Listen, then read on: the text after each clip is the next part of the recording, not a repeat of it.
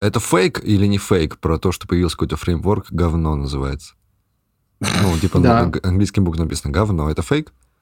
Нет, это не фейк, это что-то из разряда именно организации команды, что типа как Scrum, Agile. Вот, Говно, реально прям Да. говно. Ты видел, Фил, да? Ну, типа скрам, agile, говно. Блин, я думал фейк. Я думал, типа, это типа, из, из разряда Мы панорамы. работаем по говну. Ну да, да. Вот поэтому в говне и сидим, да? Ага.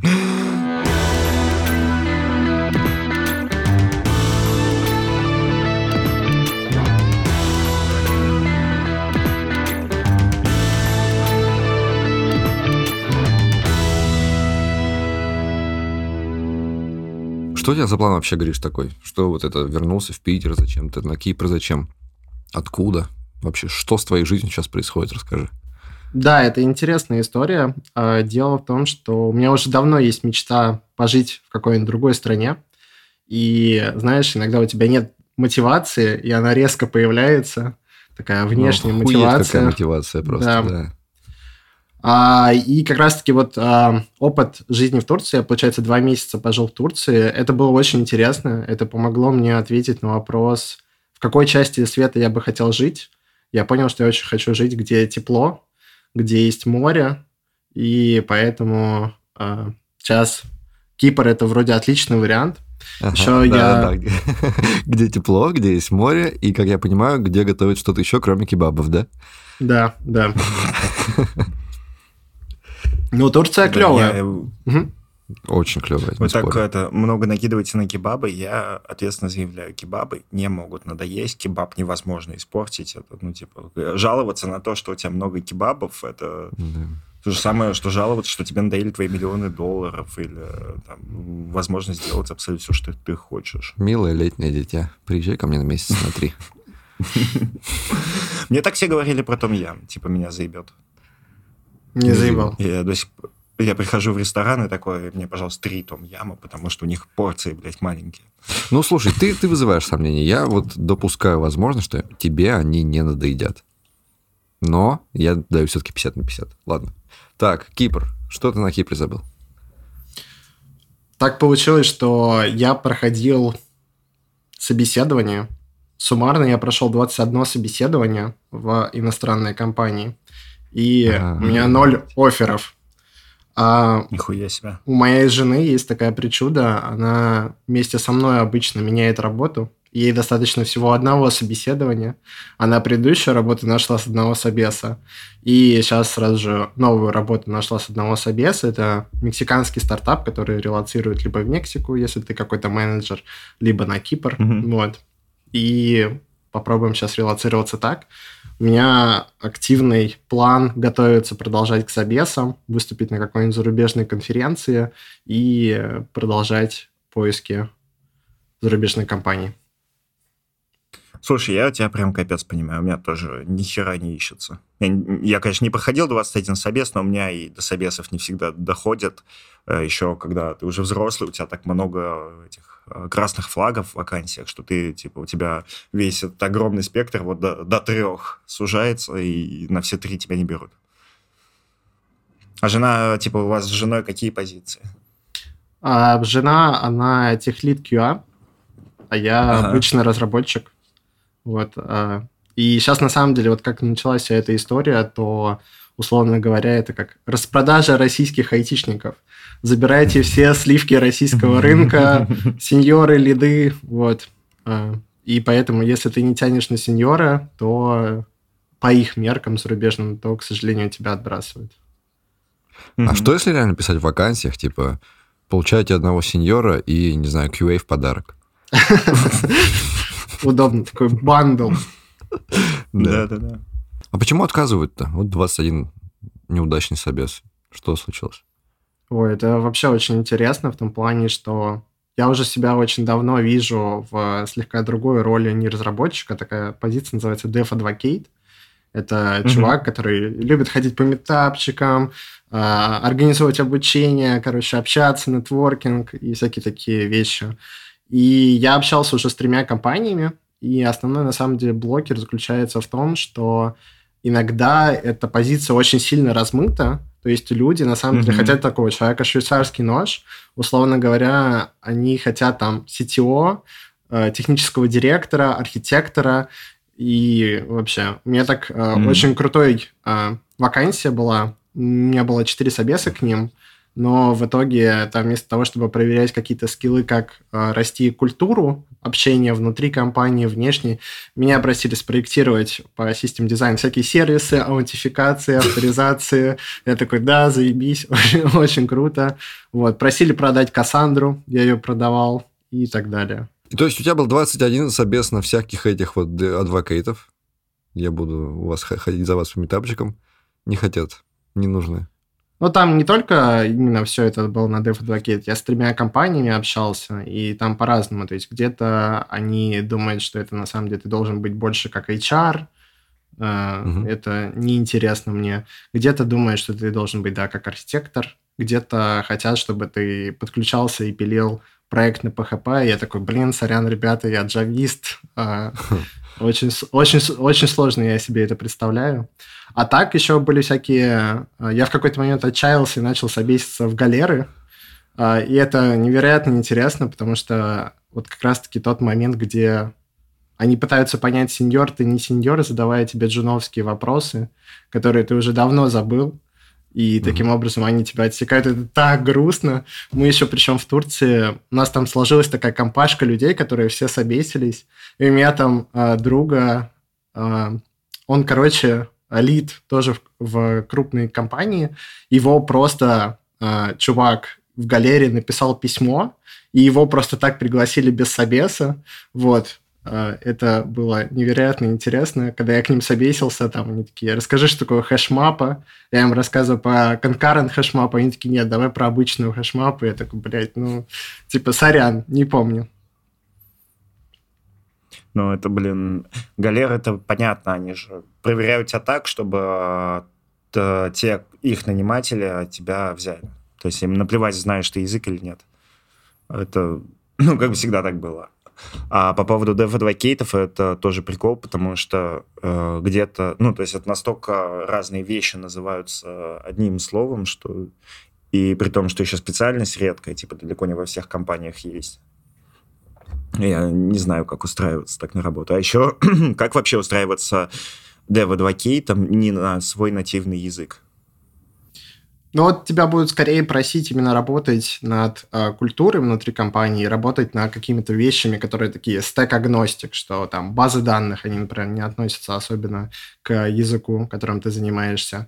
Пытаться развивать культуру того, чтобы люди стремились выступать э, в компании. Ну внутри да, и в, этом, в этом-то и вопрос, что, типа, э, если кодеры, независимо от их языка, одинаково эффективны, то вот люди, у которых суть во взаимодействии, понятно, что у тебя нативные будут лучше. Мгм. Ну, ну, типа, это как если бы мы в русскую компанию назва... ну, наняли dev-адвокейта, который из Англичане. Америки. Да. Был, бы- да, было бы очень странно. И мне, ну, а, ну, кстати, мне так казалось и про менеджеров, но мне тут сказали, что вообще такой проблемы нет. Что, грубо говоря, Гуглу наплевать, американец ты или русский, если они тебя менеджером берут. Просто еще на самом деле очень играло то, что у меня есть э, тот проект, в который я собесился, он имеет российские корни, и Ага. э, просто я активный спикер, и у меня вот есть собственный проект, и просто ребята меня решили позвать посмотреть, кто я такой, и мы с ними прошли три собеса, а потом расстались. Ой-ой-ой. Я вот помню, когда я был в Wargaming, это же там было 3000 русскоязычных разработчиков, и, ну, вообще всех, в принципе. И там в какой-то момент начали очень активно привозить э, больших, опытных экспертов, менеджеров и всяких прочих из, из Америки, из рубежа, там, из Северной. Европы приезжали. Они просто все приехали и сказали, теперь мы все англоязычная команда. Да, мы, ну да, это ж не то же самое. говорим на Тут ты нанимаешь русского и говоришь ему говорить по-английски, а тут нанимаешь э, англоговорящего и говоришь ему говорить по-английски. Да. И он входит, выступает, со всеми говорит по-английски, и все такие, yeah, yeah, окей, will do. И всё, нормально. Всех, всех построили. Но вот то, что я проходил сработало. собесы, у меня на самом деле был такой а, страх собеседования на английском, и его самый лучший способ, как это его снять рукой. Это, короче, Мгм. идти на собес, который ты думаешь будет на русском, а на самом деле он оказывается на английском, тебя целый час спрашивают все на английском, ты к нему не готовился, и вот у тебя начинает сразу же мозг очень сильно работать, и потом просто пошло-поехало, я перестал на это обращать внимание и был готов к собесу на английском. Клево. Да. У меня так не работает, у меня типа языковой барьер не спадает ни от чего. То есть я сейчас не в России, я со всеми говорю по-английски, и мне все равно жутко неловко. А, особенно, когда они меня не понимают, они понимают они меня абсолютно всегда, так что, типа... И собес, когда я проходил, мне тоже э, вот это вот ощущение, что у тебя мозг э, прямо сгорает, потому что тебе надо и на вопрос собеса отвечать, и все правильно переводить, и строить предложение, как ответить, это прям ну, пиздец. Не знаю, не хочу через это еще раз проходить. А выступал на английском, говоришь?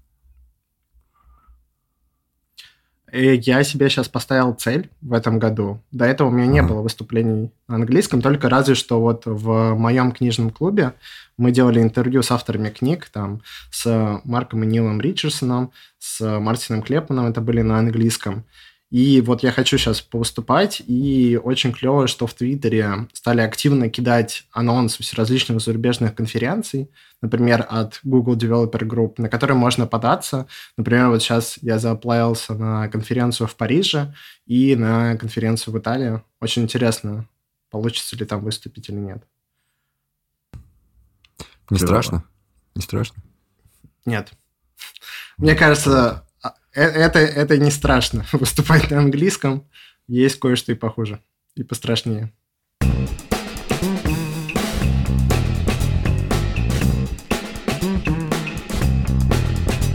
Здорово, Фил. Слушай, до меня тут э, доходят, Привет. всякие, доходят всякие слухи, что, мол, все плохо на рынке, вакансий нет, люди заходят, не понимают, где искать работу. Я думаю, блин, ка- как хочется помочь. И тут вспоминаю, ну есть же ты, у тебя же есть инсайдерские вакансии, которые еще на рынок не вышли, о которых еще никто не знает, их ни- нигде не опубликовали. Но к тебе там нужные ребята приходят и говорят, Фил, помоги найти. И сваливают к тебе там всякие эти Мгм. рыба- работенки. Есть что? Все так. Единственное, что у меня есть вакансии абсолютно для всех, кроме самого себя. Ну, таково бремя. Меня мои знакомые Да. брать на работу не хотят. Таково Представляешь, бремя говорят, помощника ты людям. нихуя не будешь делать. Я понимаю Ну, погнали, ладно. Одним таким моим друзьям, которые меня на работу не взяли, нужен инфраструктурный инженер. Админить RHEL, Alma Linux на большом парке серваков, автоматизировать, следить за работоспособностью оборудования, развивать и поддерживать систему. Нужен технический английский, продвинутые навыки работы с RHEL и Linux, Ansible, опыт разработки скриптов на питоне и баше, знания основ сетей. Вот. Видишь, я сюда тоже не подхожу, я ничего из этого не знаю. Слушай, хорошая вакансия. Отлично. А, да, дают хорошие деньги, комфортную культуру, инвестируют в твое развитие, DMS, удаленка или гибрид и даже корпоративный пенсионный план. Э, Корпоративный пенсионный план? То есть прямо... Ну да, да. Слушай, ну ты каждый раз приносишь какие-то супер ништяки. Но вот за этим описанием, вот лично твое, ну, ну, хорошие люди ищут. То есть точно прям да рекомендуешь да. прямо Да, от это души. просто... Да, просто ручаюсь за этих ребят. Все, ребят, супер вакансия. Инфраструктурщики. В э, резюме берете, шлете Филу, и пенсия вам обеспечена нормальная, а не то, что там всякое. Не пойми что. Что-нибудь еще, Фил? Да, еще нужен э, iOS разраб, фигачить, ну, кто бы мог подумать, э, мобильное приложение. Ты гонишь мне. М, А я Да, разраб- да. Слушай, у тебя сегодня прям какие-то... К тебе пришли какие-то новые эти люди. Работает Ну, не твое всё дело, это. да? Не все джавистов, да, кормить? Да-да-да. Но хотят, чтобы был коммерческий опыт работы под iOS, понимание Solid, многопоточки, естественно, знание Свифта. Ага. И большим плюсом будет опыт публикации в App Store. Полная удаленка или офис в МСК. Мгм. а, супер наполненный соцпакет, все, что вы себе только можете представить. Все супер гибко и комфортно, очень хорошая компенсация и подчеркнуто охрененная тима. Да, охрененная тема. Блин, а что ты можешь представить себе в абсолютно полном соцпакете? Если уже даже пенсию дают, я, я уже просто, у меня фантазии не хватает придумать, что я еще хочу положить в полный соцпакет. Зубы, Мгм. пенсия. Ну, например, полная компенсация больничного, такие истории. Ты Мгм. не представляешь себе возможности соцпакета. Почему я не iOS разраб? Все время вот ты зависть мою щекочешь. Я не могу этими своими вакансиями. Кому-то из вас повезет, ребята. Айосники, шлите резюме Фила. Там вот на почту на эту. Он все почитает и перешлет куда надо. Так. А, смотри, еще Чё? нужен сценарист русскоязычных IT под... А, не, нужен, конечно, никому он не нужен.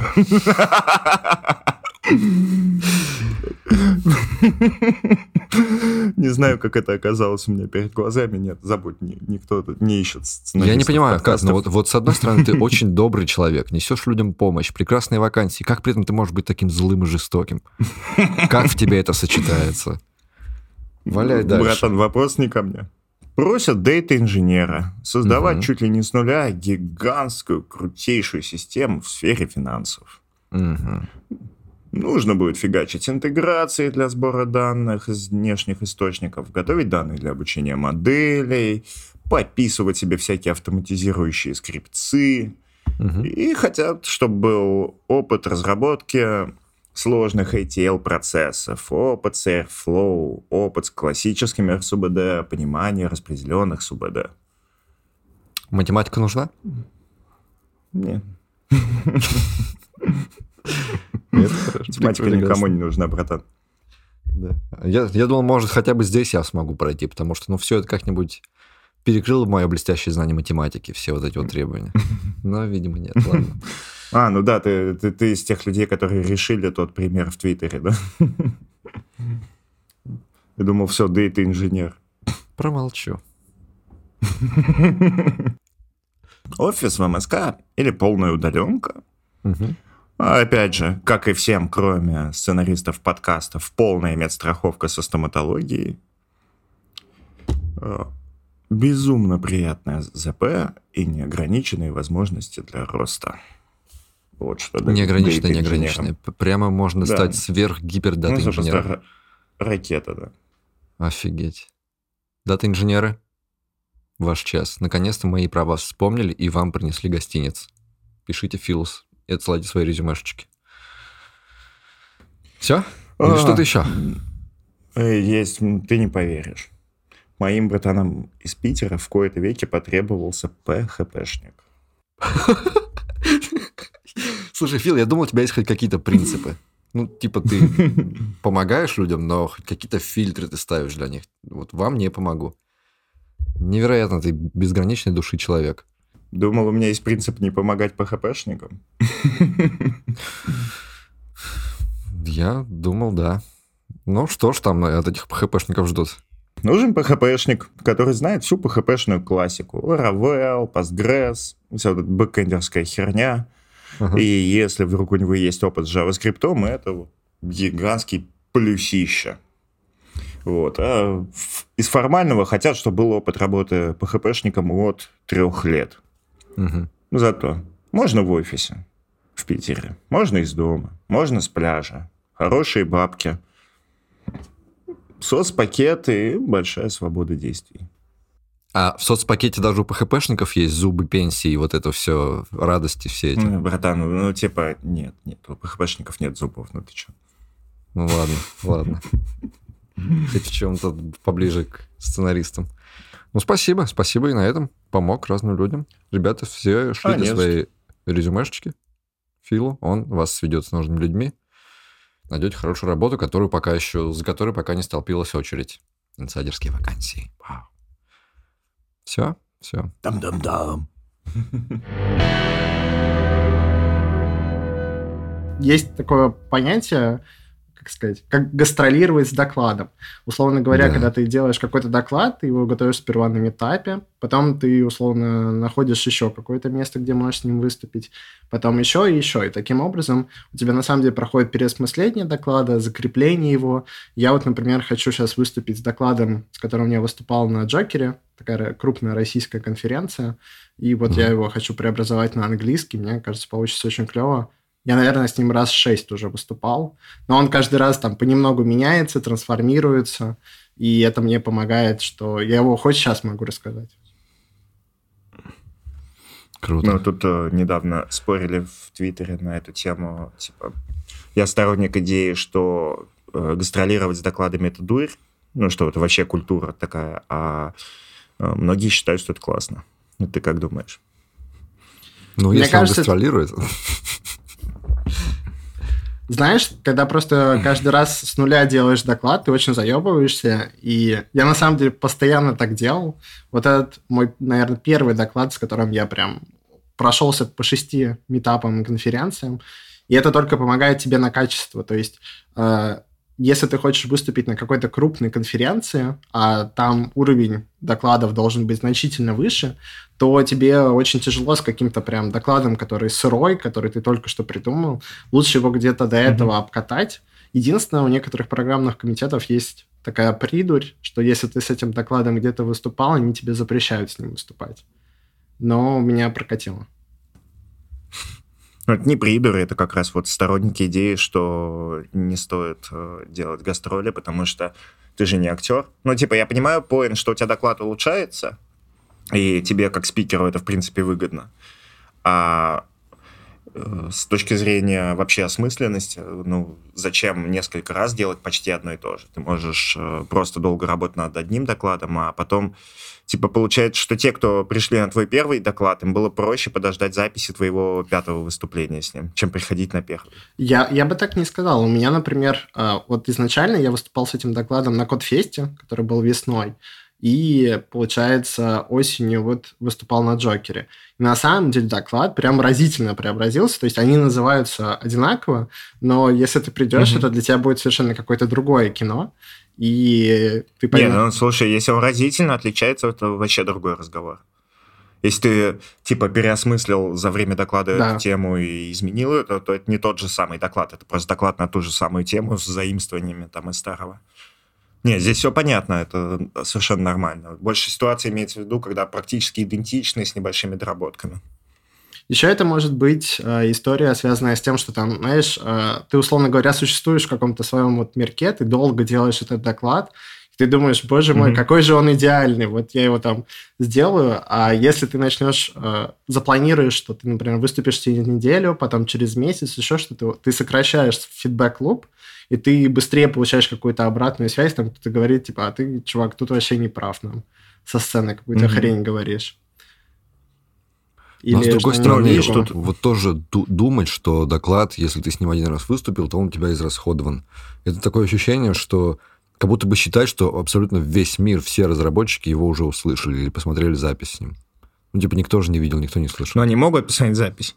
Типа, больше смысла в том, чтобы им сказать, посмотрите запись, Ну, это, так сказать, чем они- они- доклад. Они могут, блин, случайно и без тебя узнать то, про что ты рассказываешь. Ну, ты же им отдаешь доклад, который, в принципе, уже сделан. Типа, тиражировать уже сделанное правильнее там, в цифровом виде, чем заново собирать стадион на то же самое с полным воссозданием. Тут же, э, типа, у доклада же еще, насколько я это чувствую, меньше информаци- информативная роль, сколько больше роль самого события. Интересно. Ну, типа, что вот чувак пришел сюда выступать с таким докладом. Люди не приходят туда, чтобы узнать все, что он хочет им доложить. Ну, оно, как правило, гуглится. Ну, это, наверное, у кого-то, кто популярный, а кто не особо популярный, они как приходят что-то Нет, рассказать. ну, они делают вот с этим посылом, как бы, с идеей, что это так должно быть. Понимаешь, что там далеко не у всех получается. Типа, какая, какая вообще у тебя задача? Не у тебя, как у чувака, который строит карьеру, а вот как у докладчика задача, которую ты решаешь докладом. Что ты хочешь сделать? М, Слушай, это очень хороший вопрос. Есть... э, я делаю конференцию подлодки, И у нас, на самом деле, там есть очень клевые ребята выработали ценности, которые очень клево ложатся на то, что на самом деле должен делать и спикер.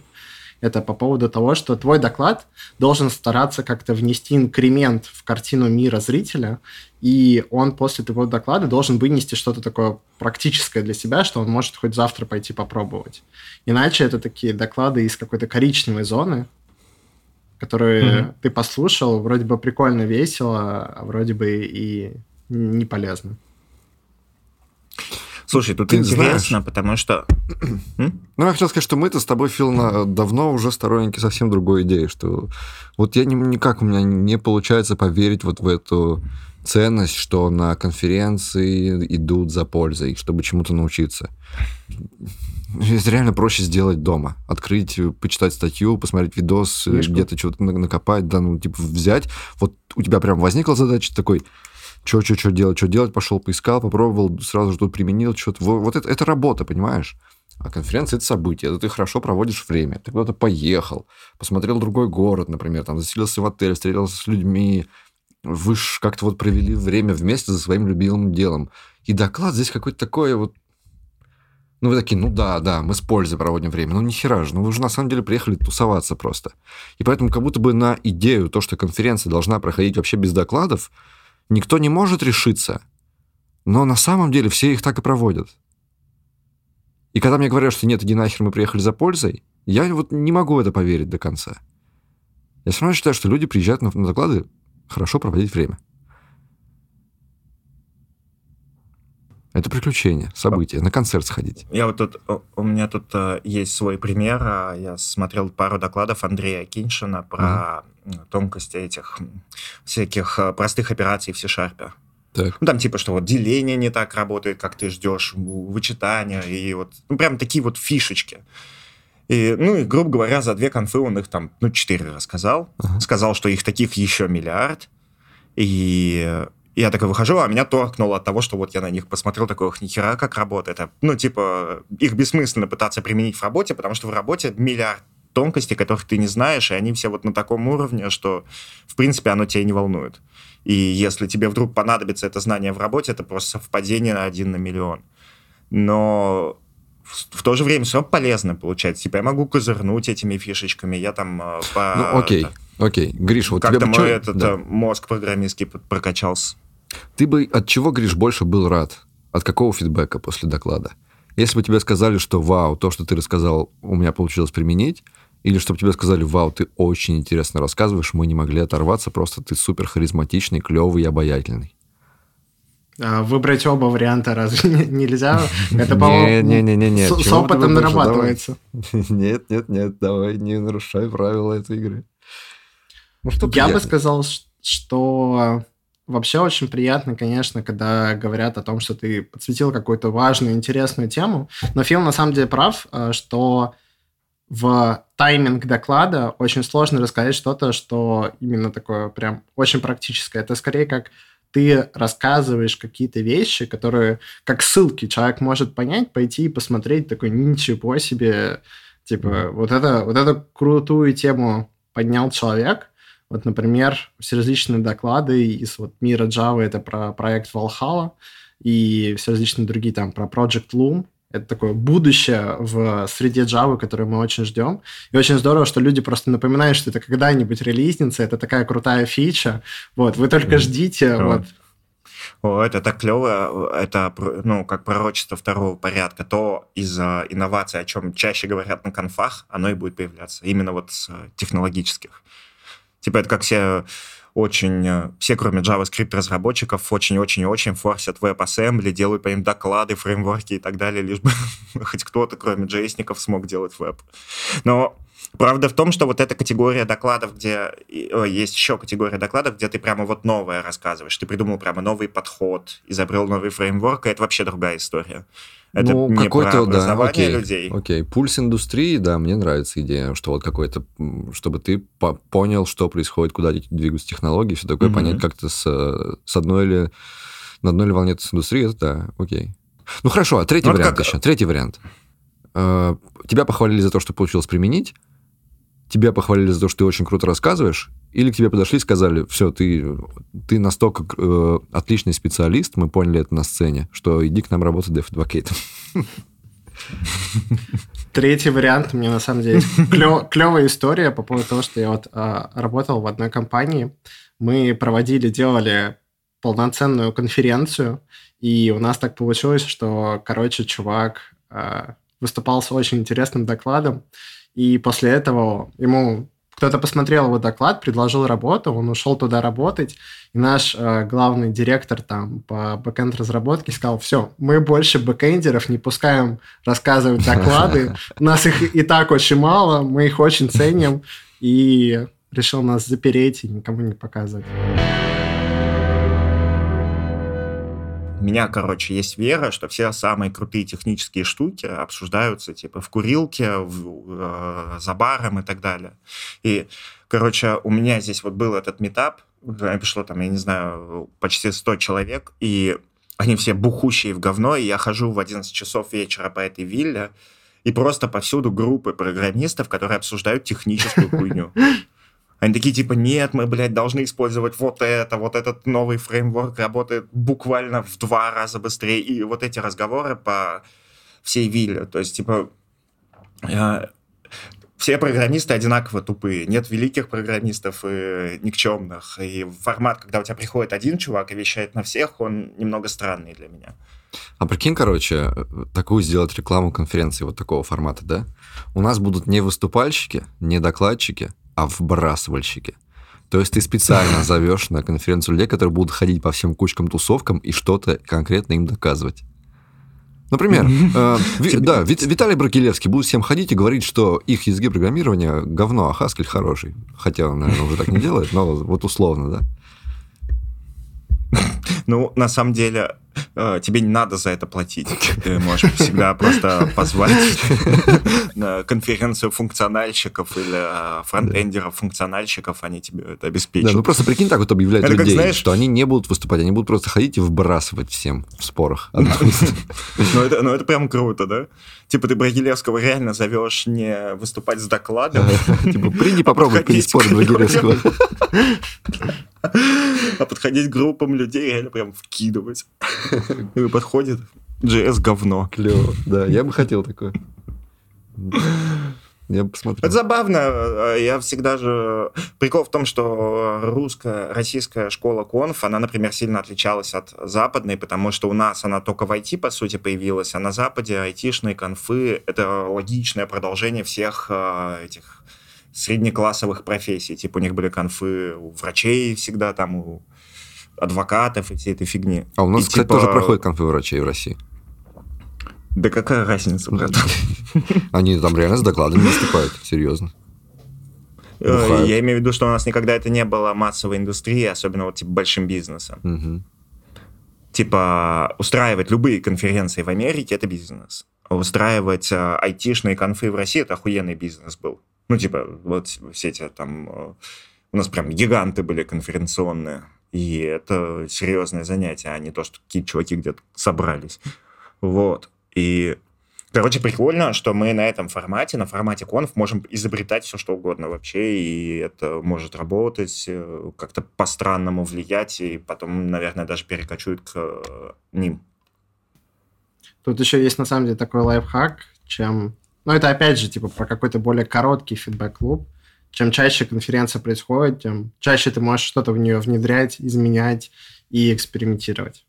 Про всякие нетворковые комьюнити я, конечно, офигел, как они работают. Ну, например, я когда был в Грузии несколько дней, и там был чувака, который состоит в этом Вастрик-клубе. Это вот Дима Матасов, он у нас был на подкасте. Вот он состоит в Вастрик-клубе.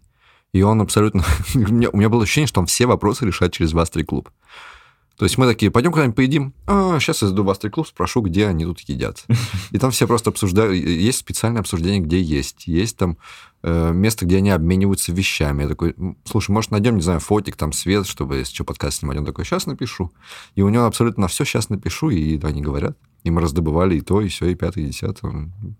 Классно, когда так. Блин, это, это же невероятно охуенно. Да. Такое со- создание собствен- собственного сообщества. Такой safe space friendly. Да.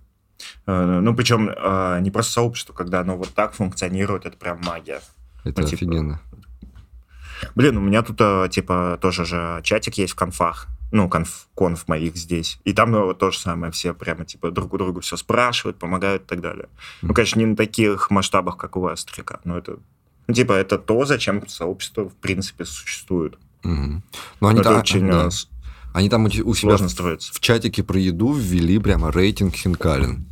И я забыл, как они, у них как-то оценка как-то еще прикольно называлась, типа ебучесть, что ли, или что-то такое. Ну, типа, сколько ебучести из 10 там. Сейчас, на самом деле, со всей этой историей резко, да, все прокачали нетворкинг скиллы и стали искать по чатикам всякую полезную информацию. Блин, да тут же, типа, так выручает это. То есть, э, я когда на Пхукет прилетел, я во все айтишные чатики добавился и такой, а вот для нас, для нормальных, типа, как тут все делать? Они такие, братан, ни слова больше. Все, позаботимся, все объясним и так далее.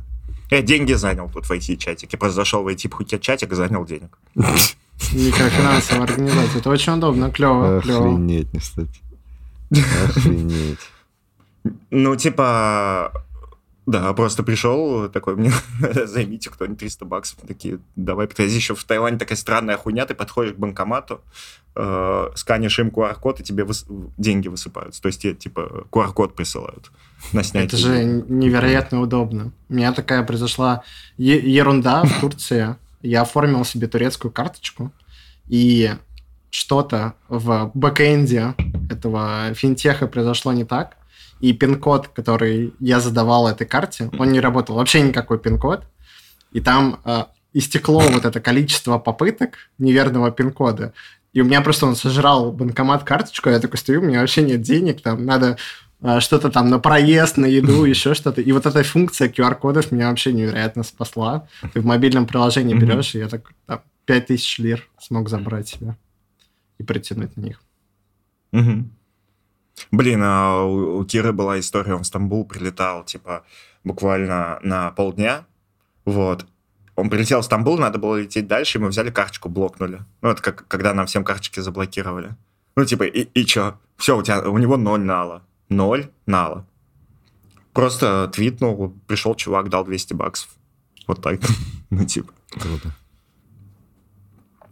Блин, очень важная сейчас штука. Прямо очень важная. Я когда вижу, что кто-то что-то подобное делает, там, ну, условно, подлод какие-то конфы, кто-то вообще любую активность а из-за людей, которые говорят на том же языке, что и я, я всегда пытаюсь поддерживать. Клево, клево. Потому что дерьмо, с- дерьмо сближает, да? Даже эти, даже фронтовые какие-то активности, даже когда какие-то фронтендеры где-то что-то делают, я, скрипя сердце, все равно пытаюсь помочь. Я чувствовал какое-то странное, знаешь... э, Я, короче, не позволял, не разрешил себе как будто этим пользоваться. Ну, вот вроде я много вкидывал тоже всяких просьб о помощи или чего-то еще, и я капец сколько помощи получил. Ну, прямо капец. Столько новых людей познакомился, столько мне, так многие мне помогли. Я как будто бы, знаешь, должен как-то вернуть в мир вот это все. А их, не знаю. Вот я бы не смог ничего, у меня не получается ничего как-то организовать. Взять, захотеть даже что-то организовать, собрать людей и что-то им там помочь как-то. У тебя большой твиттер, ты вот банально ретвитишь тех, кто просит о помощи, уже большая помощь. Типа твой ретвит дает 10 тысяч просмотров. Э, У просьбы о помощи с 10 тысячами просмотров нет шансов э, не быть услышанным. Ты, возможно, да, уже, уже все сделал, все, что надо было. Да. Ну, то есть это... Вот ты блогер, э, подкастер, не знаю, у тебя есть возможность подсвечивать, Мгм. что кому-то нужна помощь. Вот это, это, ну, пиздец, как много. Ко Мне с начала войны в личку обратилось, я не знаю, человек 300 с тупой просьбой просто показать их проблему кому-то. И, ну, я не считал, но огромное количество из них потом писали, типа, помогло, спасибо. Ага. Вот, и там, а там просьбы вообще абсолютно всех сортов, вплоть до перевести кота из такого в города такой, в такой в России. И тоже, блядь, находятся люди, которые берут чужого кота и везут из одной квартиры в другую. Мгм. Типа, клево же. Ну да, наверное, я помню самое, может быть, что я такое мне казалось полезное сделал, когда все это началось, как раз, может, через пару дней после объявления мобилизации. Э, Я в Стамбуле там был, познакомился с э, девочкой, и у нее компания собрала автобус из Питера, который поехал в Финляндию. И она такая, типа, у нас там много свободных мест, можно Мгм. кем-то заполнить. Я иду сразу твичу, типа, кому нужны завтра места. Вот завтра утром уезжает автобус в Финляндию, если есть виза, прыгайте. Набрался. Народ уехал. Ну да. Это было... Блин, и прикольно. на самом деле таких штук э, сейчас много очень можно сделать. Те же вот конфы, подлодки, это охуенно важно. Любые вообще какие-то активности общие. Любой способ, короче, объединения людей, он, в принципе, доступен нам всем троим и при этом очень важен. А что ты делаешь в подлодковых конфах, кстати, Гириш? Да, да, это хороший вопрос касательно того, что вообще изначально... Я уже этим занимаюсь два года. У меня есть такая клевая лычка, она называется, что я директор программного комитета. Это как менеджер, который себе. следит за идеей, направлением, э, общим видением конференции. И у меня так получается, что я уже очень дохера сделал конференции. То есть я и бэкэндовские делал, еще сейчас я вот подключился на техлидовые делать, еще мы сейчас Java Crew делаем, еще я делал QA-шную. Мгм. Это все невероятно круто заряжает. Это ты узнаешь что-то новое, знакомишься с новыми интересными людьми, которые тебя вдохновляют. И также вот собираешь единомышленников, кому тоже интересно делать конференции, и вы вместе с ними сидите. В основном это такие скиллы качает фасилитации, как управлять проектом, как помогать всем достигать одной общей идеи. А видел нашу рекламу подлодки Крю? Да, конечно, Фил там был просто прекрасен. Мы все в нашем внутреннем чате сказали, что это лучшая реклама на свете. Это было поразительно. Э, Мне, э, мне очень нравится эта история с той точки зрения, что подлодке эта реклама не нужна, и нам не нужны были деньги за нее. Это просто они хотели, чтобы она у нас вышла, а мы хотели ее, блядь, снять. Да. От этой истории никто не выиграл. Ну, типа, мы просто хотели в ёбисто снять, ржачно, как с обычными рекламодателями нельзя, а подлодка просто хотела, чтобы у нас хоть раз была, была их реклама, типа. Да, да, но получилось клево. Прям самое то. Да. Такой хороший, хороший кринж. Был веселый летний денек в Иваново. Слушай, а что за книжный клуб у тебя? Это что такое? Это вот в тему того, что ты как раз-таки ищешь идею того, что можно сейчас сделать. И вот Фил тоже рассказывает. Когда все началось, меня переполняла ярость. Меня на самом деле до сих пор прям вообще о, пиздец, как все это бесит и очень злит. И я понял, что вот эту энергию я могу направить, правда, на то, чтобы создать какой-то комьюнити, собственный проект. И я создал книжный клуб. Это такая история, где мы собираемся раз в неделю для того, чтобы почитать техническую литературу и обсуждаем какие-то темы вокруг. Это все совершенно бесплатно. У нас есть чатик, люди могут подключиться к нам онлайн и задать э, вопросы лично каким-то приглашенным гостям. И меня это тоже сейчас невероятно драйвит, этот проект.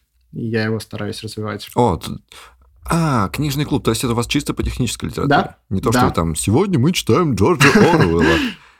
Да, да, мы такие душнилы, мы читаем только техническую литературу, стараемся ее как-то для себя посмотреть. На самом деле книжных клубов стало довольно-таки очень много.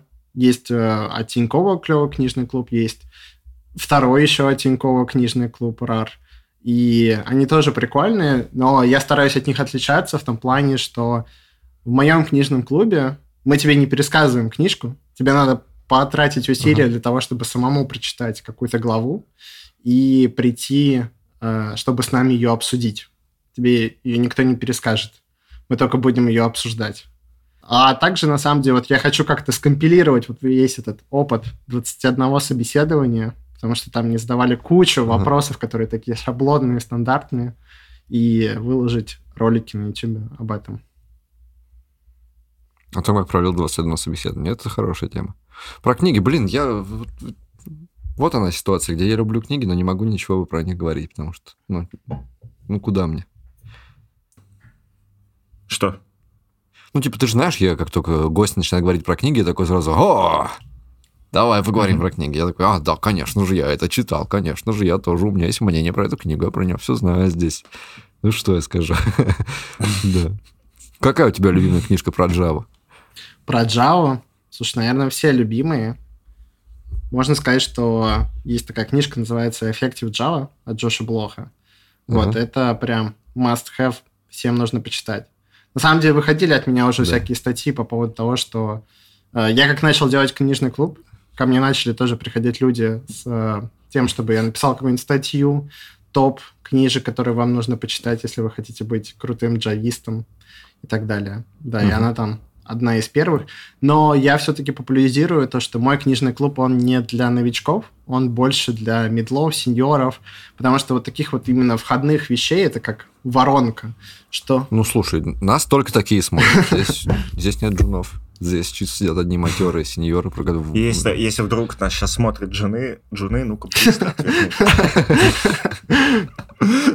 Контент 7 тысяч долларов плюс, сорян. А я это, Если у вас зарабатывать не для вас. я это позиционирую так, что типа мне просто не в кайф рассказывать про какие-то вещи, которые такие джуновские. Я наоборот хочу расти, э, развиваться, и для этого мне совершенно надо повышать уровень постоянно, там, говорить про архитектуру, Мгм. говорить про какие-то общие вещи, которые касаются да, специалистов, там, тех лид, лидов и так далее. Ну, блог, вот, насколько я помню, мы- там вроде, типа, ну, ну, ну, середина что-то мне показалось немного провисает, но, но концовка прикольная была, да. Там неожиданно, Да, слушай, неожиданный он- поворот, он- конечно.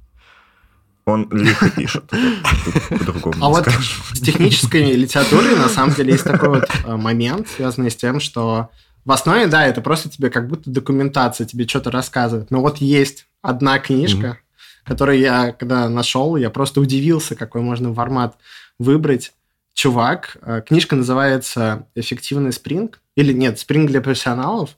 Это такой инструмент, Мгм. который, на самом деле, джависты очень редко могут без него обойтись. И чувак, короче, написал это как целый сторителлинг о том, что это какой-то рыцарский турнир. Там каждая фича этого спринга это как какой-то рыцарь, который там пытается побороть дракона или там еще что-то. Это было невероятно интересно. Я ее тоже очень привожу в пример, что это вот пример не где тебе пересказывают документацию, а как она в таком художественном больше стиле написана. Интересно. Бля, Ну, это, кстати, кстати, прикинь, в Да, запоминании. да. Гарри Поттер и эффективное использование спринга. Фанфик написал. Фанфик Ой, написал. слушай, Да. У меня для тебя челлендж. Какой? Прямо челлендж. Давай. А, напиши статью о том, почему стоит прочитать эту книгу, Ага. так, чтобы статья была больше этой книги. Ты чё, ты чё, дол- долбанулся? Она гигантская же. Нет, любую книгу, типа любую вообще на твой вкус. Ты выбираешь любую книгу Ага. и пишешь статью о том, почему ее стоит прочитать, почему вам стоит потратить время на эту книгу. Так чтобы... А в этом, кстати, и есть вот на самом деле проблема, что иногда типа вот обсуждение того, почему вам надо потратить э, время на эту книгу, или вот книжные клубы, которые тебе пересказывают, то это тупо. Ну, то есть ты целый час времени можешь потратить на то, чтобы почитать саму книжку, а не слушать пересказ ее, потому что автор ее писал 3-4 года, и ему помогали все. И такой компиляции его труда, он умные мысли туда заложил. Мгм. Слушай, я вот не соглашусь, что это тупо, потому что, ну, типа, у Дэвида Фостера Уоллеса есть рассказ про этот фестиваль поедания каль- кальмаров, и прикол в том, что фестиваль Омаров. поедания каль- кальмаров, а, омаров, это абсолютно нахуй неинтересная вещь, но репортаж Дэвида Фостера Уоллеса об этом это очень интересная вещь. Если бы, типа, условно, какой-нибудь э, э, не знаю, дядюшка Боб э, написал статью про то, почему не стоит читать статью Саранова Фила, то его его статья была бы важнее, чем моя, да. Она была бы цена сама по себе. Рецензия, да? Ну, типа, это же М. тоже часть переработки, ос- переосмысления всей этой херни. Типа, если ты пишешь доклад э, про то, почему чужой доклад плохой, возможно, твой доклад ценен сам. Слушай, да, да, это интересно. Ну, это, видишь, это... Это еще и разное использование времени. Вот, типа, когда говорят, типа, потрать, там лучше два часа на чтение статьи, чем ты потратишь три часа на чтение статьи об этой статье, другой. Но, типа, мы каждый день тратим 24 часа на всякое. Ну, ты каждый день сидишь и тратишь время. И тратишь его с разными усилиями. Потратить время, там, час на книжку, это охренеть не тот же самый час, чтобы прочитать статью про эту книжку. Ну, типа, статья про книгу намного легче, чем сама книга. Ну, это же такое, это же залипание, просто прокрастинация или в развлечении, или Ой. что-то еще, в какой-то И вникание. Вообще, и если прямо совсем серьезно, то все эти игры с ц- «Цени свое время» и так далее, Ага. немножко чушь, потому что, ну, типа, мы кучу времени все равно выкидываем. Да. Вот, но тут больше речь о том, что ты, короче, готов потратить рабочее время. Типа ты Мгм. выде- выделил себе в день час на самообразование, и тебе, типа, прагматично там вот определенные материалы читать, а определенные не читать. Вот в этом случае Возможно, вот а, как Фил подсветил, на самом деле, вот вещи, когда тебе говорят, что не надо книгу читать, это очень полезно, чтобы Мгм. ты не тратил свое время. Например, так, э, я недавно проводил интервью с э, Виталием Брагилевским, и он как раз-таки сказал, что вот если вы хотите изучать Haskell, есть, короче, вот одна книжка, ее все считают, что она хорошая, но она просто уже морально устарела, и ее не надо читать. Типа, читайте другие книжки. И это очень прикольно, потому что вот книг, их просто невероятное большинство, гигантское разнообразие, и понять, да, какая из них хорошая, какая актуальная, бывает сложно. А, и Виталий Брагилевский, наверное, говорит, что не читайте остальные книги, читайте Haskell Index. да? Да, да. Мы как раз у него брали интервью на тему Haskell and Depp, но эта книжка, она интересна тем, что она является не входной точкой в мир Haskell. Он так на самом деле и пишет в предисловии о том, что там посмотрите на вот эти вот эти вещи, если они для вас кажутся вот такими сложными, то эта книжка точно не для вас, попробуйте начать с какой-то другой литературы. А еще это э, вот мы все любим читать книги, но редко задумываем, как они пишутся. И большую часть интервью мы посвятили тому, как он вообще ее написал. Вот, как он взаимодействовал с издателем, что он там потом... э, сперва он загорелся желанием ее написать, а потом все проклял. Вот. Я сделал такую серию интервью. У меня есть еще подобное интервью с Сашей Граниным. Он тоже писал функциональный дизайн и архитектура. Слушай, так а вы вот у вас собираются люди абсолютно разных профессий, разных направлений. И книги вы как-то выбираете под это или такие просто? Вот сегодня мы читаем про Haskell. Но мы читаем Давайте, фронтендер, идите, идите читайте про Haskell. Мы читаем от начала до конца какую-то книжку, стараемся. То есть мы так прочитали, мы сейчас читаем третью книгу. Первая книга это у нас была такая мантра всех бэкэнд-разработчиков. Это Design Data Intensive Application от Мартина Клепмана. Потом мы читали System Design от Алекса Ксю. И мы его очень хотели позвать на интервью, но он сказал, что у него нет времени, отвалите. Вот, и мы там прям целым твиттером его пытались собрать. А сейчас мы читаем «Основы архитектуры» от э, Марка Ричардсона и Нила Форда. И у нас э, вот эти все книжки, они, во-первых, интересны тем, кто делает книжный клуб. Это одно из основных. И мы просто кидаем голосовалку, типа, давайте выберем книжку, которую будем читать. Тут есть свои как плюсы, так и свои минусы. Вот, например, вот про основу архитектуры все хотят э, узнать, все хотят почитать, но на самом деле книжка, вот первая ее половина очень скучная. Вот. И почти никто не, приходит на то, чтобы это послушать. Вот. Возможно, мы скоро переключимся на какую-то другую книгу. А как называется вот этот самый легендарный Талмуд, который там что-то, вообще какой-то гигантский из нескольких книг, про который все говорят, что если ты это не читал, то ты вообще не программист. Прости. Возможно, это про каждую так Кнут? книжку говорят. Да? Ну, естественно. Ну, это про банду четырех, сто процентов так говорят. Про... ну, кнут, да, это про алгоритмы. Господи, там, Тем, их много. Да. Кнут. Кнут алгоритмы. Вот, Гриш, вот ты такой это... Как бы это сказать правильно? Эксперт э, ай- айтишной движухи, да? Вот там собираешь комьюнити, выступаешь на конференциях, слушаешь подкасты, проводишь клубы, все такое. Помоги нам понять, как делать нормальный айтишный подкаст. Я просто все ищу какую-то большую идею и большой смысл в том, чтобы вот, типа, знаешь, этот подкаст объяснял всю культуру IT-индустрии. Вот прямо со всех сторон. Всю ее объяснил и как-то этой культу, эту культуру подхватывая, не знаю, двигал ее туда, куда мне туда, куда увидел, она движется, и как мне кажется, куда она должна двигаться. А сейчас, когда началась война, я такой, типа, я не знаю, кому, как сейчас говорить, типа, о технологиях о пользе? Ну, типа, это какой-то эскапизм. Как сейчас говорить просто о развлечениях, о культуре, это тоже какой-то эскапизм. А как говорить о политике, о ней не поговоришь, потому что, ну, я хер его знает, никто не знает, как о ней говорить. И я такой, типа, блядь, а где большая объединяющая идея сообщества? Куда она делась? Неужели она вся только в том, чтобы как куда переехать и как устроиться на работу?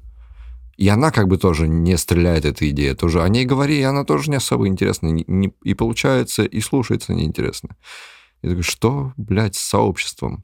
Где его основная цель, смысл, и в чем его душа? Ну, в этом-то, типа, большая идея теперь в перепоиске идентичности. Типа, это же прям страшный кризис сейчас, ага. да? Кому ты себя относишь, как ты себя понимаешь, что вообще за сообщество? У нас пол сообщества взяли и такие, типа, ну нахуй с этим вообще ассоциироваться. И ушли. Ну, и типа, это как э, клево сейчас продавать айтишную рекламу в подкасте, потому что никто кроме тебя не делает подкасты, да?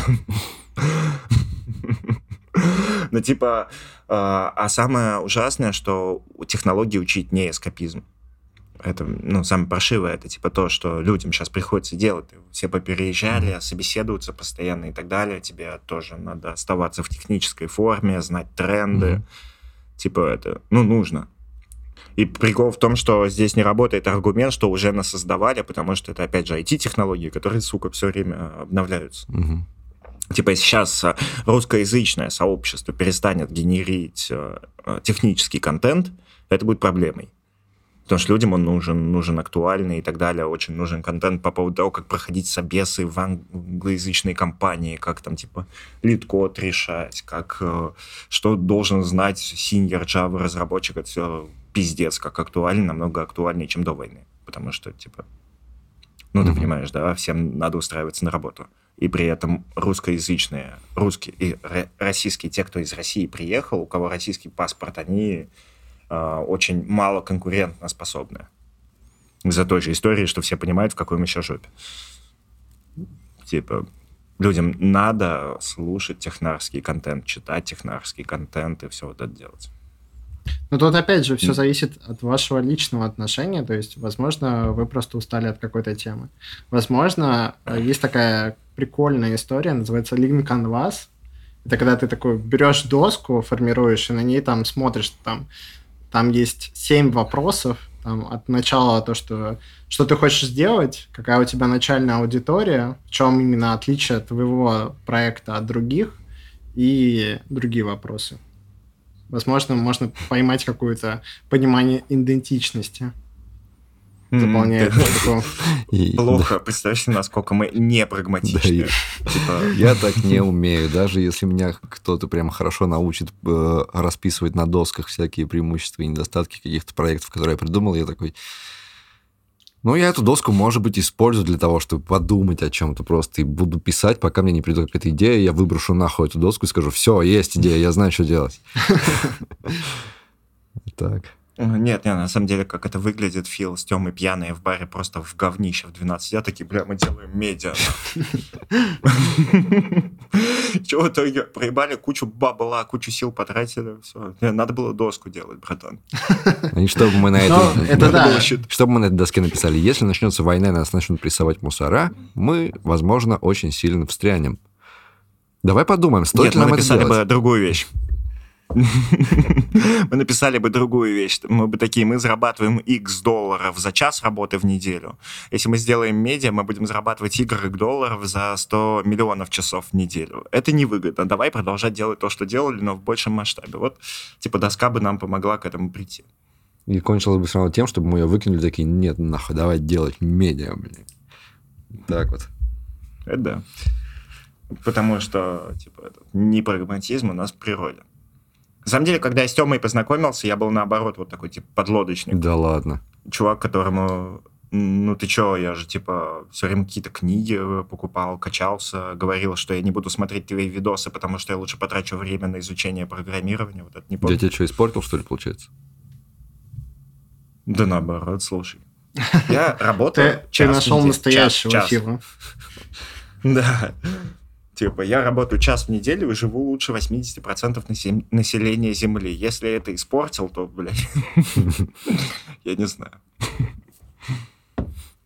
Ну и на самом деле э, вот этот культ полезности, он же и правда часто вредит. Например, сейчас он супер важен, потому что людям в стрессовом э, состоянии форс-мажорном им надо реально ебошить. А в обычное время, когда все спокойно, типа загонять себя чтобы расти бесконечно в профессии, ну, это такая себе Ну, знаешь, что я говорил, когда я говорил про Зачем? эскапизм? Вот, например, собирается какая-нибудь э, техническая конференция в Москве сейчас.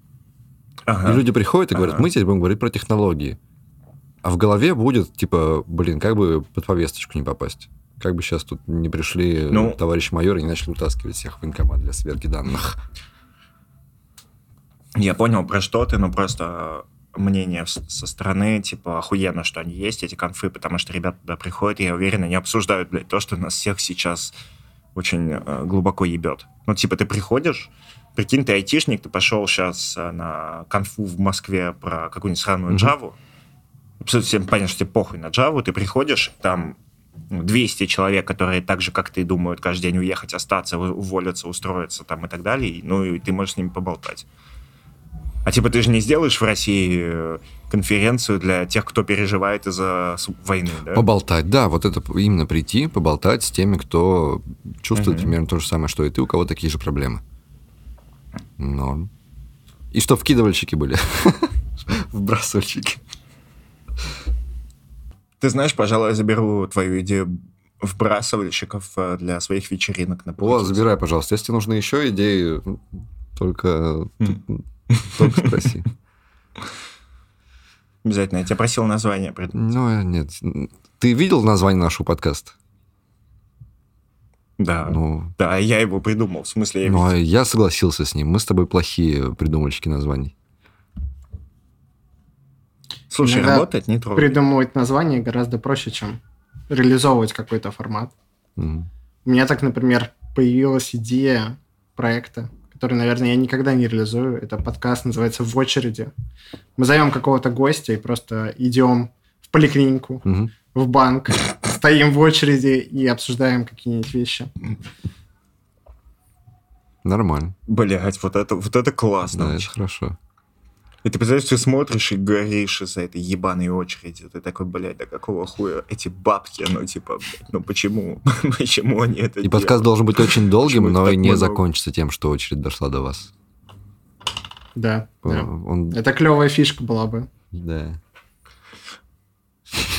Еще обычно в подкастах есть всякие эти звуки. Ага. Вот, у нас мог бы быть это звук не только спросить, а звук того, что а, за кем я занимал и так далее. И знаешь, это... Женщина, вы куда? Куда без И очереди? там были бы вставочки, вот эти, знаешь, когда вы говорите, говорите, но вдруг э, на фоне разговор получается интереснее. То есть там врачихи начинают обсуждать заговор мировой.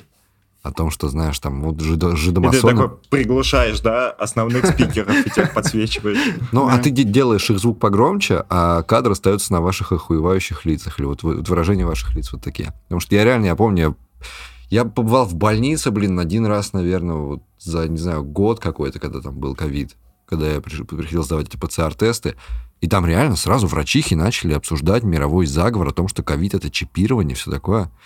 Я такой, «Бля». ну, типа, это реально сиди, записывай на диктофон просто, и потом показывай как артефакт истории. Врачихи. Врачихи. Пиздец. Блин, это вот, вот те, короче, провинция, да? Мгм. Ну, типа, я тут э, с несколькими врачихами из Москвы познакомился, и они такие, бля, пиздец, секут вообще Да. все. Да, ну, я не говорю, что все, а конечно. у нас, э, типа... Нет, а просто в Иванове реально они все наоборот. Странно. Ну, что это? Вот э, я тут, да, познакомился тоже с одной девочкой, она на врача учится, она, конечно, тоже не подвержена всем этим, знаешь, теориям заговора и все такое, то есть тоже сечет и довольно прогрессивно и глубоко. Так что раз на раз. Ну, в очереди хороший. Сейчас, прикинь, короче, да, Гриша нам такой подкинул с- Новый проект «Мы обречены в очереди». Реализуйте, я буду только рад. Меня, честно, нет сил его сейчас реализовывать. Я больше хочу сфокусироваться на между скобок, и у меня снова сейчас вот начинаются конференции. У меня не столько Блядь, сил. между скобок, между скобок. Это Что-то, книжный клуб что-то называется важное тогда. они на дня. А, все, все, а я понял. Я понял. Я просто что-то ретвитил. такое. Да. На самом деле название, оно не очень удачное. Дело в том, что есть такой PHP а, подкаст, он точно так же называется, Мгм. но я это узнал, к сожалению, только потом. И я вообще не рассчитывал, что мы вырастем до 2000 подписчиков. Изначально это был клуб там 30-60 там, коллег и знакомых, но Мгм. как-то так получилось. Ну, нет, это не делает название плохим, потому что, видишь, тут Фил, какая игра слов. Гриша Скобелев, между скобок. Вот. Да. Между скобок там всякий код. Вот, вот видишь, сколько слоев, да? А то, что какие-то ПХПшники Блин, что-то кажется- забрали. Ну, сколько их там, слушай, два Ну, человека? Все, не... Мне кажется, Артем Да, это господи. первый, первый человек, который понял, почему такое название, потому что меня постоянно спрашивают, почему такое название. Я рассказываю точно такую же историю, да. В смысле справиться? Же- Это же, Слушай, в очи- этом плане нам повезло. это же очевидно. Нам в этом... Нам в этом плане повезло больше, потому что когда нас спрашивают, почему вы так называетесь, мы такие, да потому что все хуево, братан, все очень плохо. Типа, когда у меня спрашивают, почему мой подкаст так называется, я такой, вот теперь я получил легитимное право 10 минут ныть. Ну, типа, Круто. Да, к этому и шел. Ну, это как это... э, Я на днях э, тоже к вопросу о сообществе э, для донатеров записывал фигню, где я отвечал на их комменты. И там был ком- коммент под выпуском нашего подкаста. Цитирую, почему так много грусти, почему вы такие унылые. Типа, вот это вот про название, да, подумайте. Блядь, мы называемся «Мы обречены». Мгм. Если ты пиздец оптимист, ты что здесь забыл вообще? Ну, типа, блядь, все плохо. Ну, Кстати, запускать Поэтому про- мы проект «Мы счастливы». мы счастливы. Да. Те, кто ищет позитива. Не-не, надо запустить «Мы обречены на успех». И мы будем издеваться, что у нас больше подписчиков. Где ваш Ну, успех? слушай, вот э, Ваня Батанов давал интервью, по-моему, Котелову. Они там сидели, обсуждали все, и, и в том числе и подкастную тему. И вот он там двигал свою вот ан- аналитику, как, как он видит всякие эти подкасты, кто чего, где чего, как все в сообществе. И нас он назвал очень позитивными ребятами. Он типа вот такой, вот у меня все плохо и уныло, а вот мы обречены примерно тоже на социальную тему, но у них весело оптимистично. Я такой, что, блядь? Да просто он сам, когда к нам приехал, он наши выпуски поди не смотрел нихуя, к нам при- приехал, на- напился, обрадовался и подумал, что вот так оно все и работает. Он что набухался с двух пивов в студии, ну, типа. Это, кстати, второе у меня тоже. И не смотреть на меня осуждающе, у меня 8 вечера, сука. Мы не осуждающим из зависти. Ну что, Гриш, зачем жить? Это на самом деле очень простой вопрос, мне кажется, для того, чтобы наслаждаться жизнью, кайфовать и делать то, что тебе нравится. И все. Можно еще радовать окружающих, радовать самого себя и находить что-то для себя новое. В этом плане кайфовать просто- это не ответ, потому что естественно, чтобы кайфовать. Типа ты в жизни делаешь что-то, что считаешь важным, от этого кайфуешь. Но вот что это, это уже то, что должно быть ответом. От чего кайфовать? Мне кажется, тут нужно пробовать разное. Не надо бояться. Очень часто, когда работаешь с спикерами, э, при подготовке к конференции э, у ребят ловится синдром самозванца, и с этим надо активно работать. Ага. Вот, например, мы брали интервью у Саши Гранина, он написал уже три книги, то есть у него сейчас третья книга в процессе, ну и вот ты его спрашиваешь, было ли у тебя такое, что на тебя нахлынул синдром самозванца? Он говорит, конечно же, было. Я, например, тоже вот перед подкастами такой, о чем мы будем говорить? Это хороший, сложный вопрос. Вот. И на самом деле синдром самозванцев, он охватывает всех. Главное просто уметь э, с ним поработать и справляться, может немного порефлексировать. Возможно, тебе поможет кто-то со стороны, кто тебя замотивирует. Вот обычно участники программного комитета, они как раз-таки так делают. И поэтому не надо бояться. Нужно пробовать разные вещи. Там ты, не знаю, хочешь э, полетай на самолете, хочешь выступи на конференции. Я под самолетом имею в виду не просто куда-то полететь, а какие-то есть такие вот я в Турции летал на таком маленьком кукурузнике, который выглядел очень дрях, ну, таким а, ненадежным, вот, но я решил попробовать, это было очень прикольно. над городом полетать и так далее, и находить что-то для себя интересное. Мы все время просто смущаемся от ответа кайфовать, потому что, ну, это такое... Ну, во-первых, ты не особо можешь этим управлять, а во-вторых, кайф, он э, сильно подвержен инфляции. Это тоже, да. И поэтому, э, например, вот опять же, если возвращаться к каким-то проектам, например, там подлодка или книжный клуб, это вещи, которые не являются моим основным занятием. У меня все-таки то, что меня кормит, это моя работа. А, поэтому очень важно, чтобы работа была приятной и интересной, но вот ее можно разбавлять вот этими всякими сайт-активностями. Но если ты от них устаешь или тебя они надоедают, можно, конечно же, от них отказаться и заняться чем-то другим. Да, для меня полетать на маленьком самолете кукурузнике разваленном было бы таким это своего рода суицидальной сублимацией. Ты думаешь, мне, кстати, кажется, когда у тебя будет весь контроль, ты будешь капец как э, спокоен. Мне кажется, надо попробовать. Типа э, природа страха в том, если я не боюсь ситуации, где я ничего не контролирую, то ты наоборот боишься именно их. Угу. Типа мне лучше всего то, что когда вот типа если я сдохну, то не я в этом виноват, и мне поэтому я в самолетах спокоен как удав. Типа нет ничего, что я мог бы сделать, поэтому я буду. Ты просто не можешь заруинить а у тебя наоборот, процесс, когда да. Да-да-да. А у тебя наоборот, когда, типа, ты можешь что-то сделать, тебе окей. А когда ты ничего не можешь сделать, ты боишься.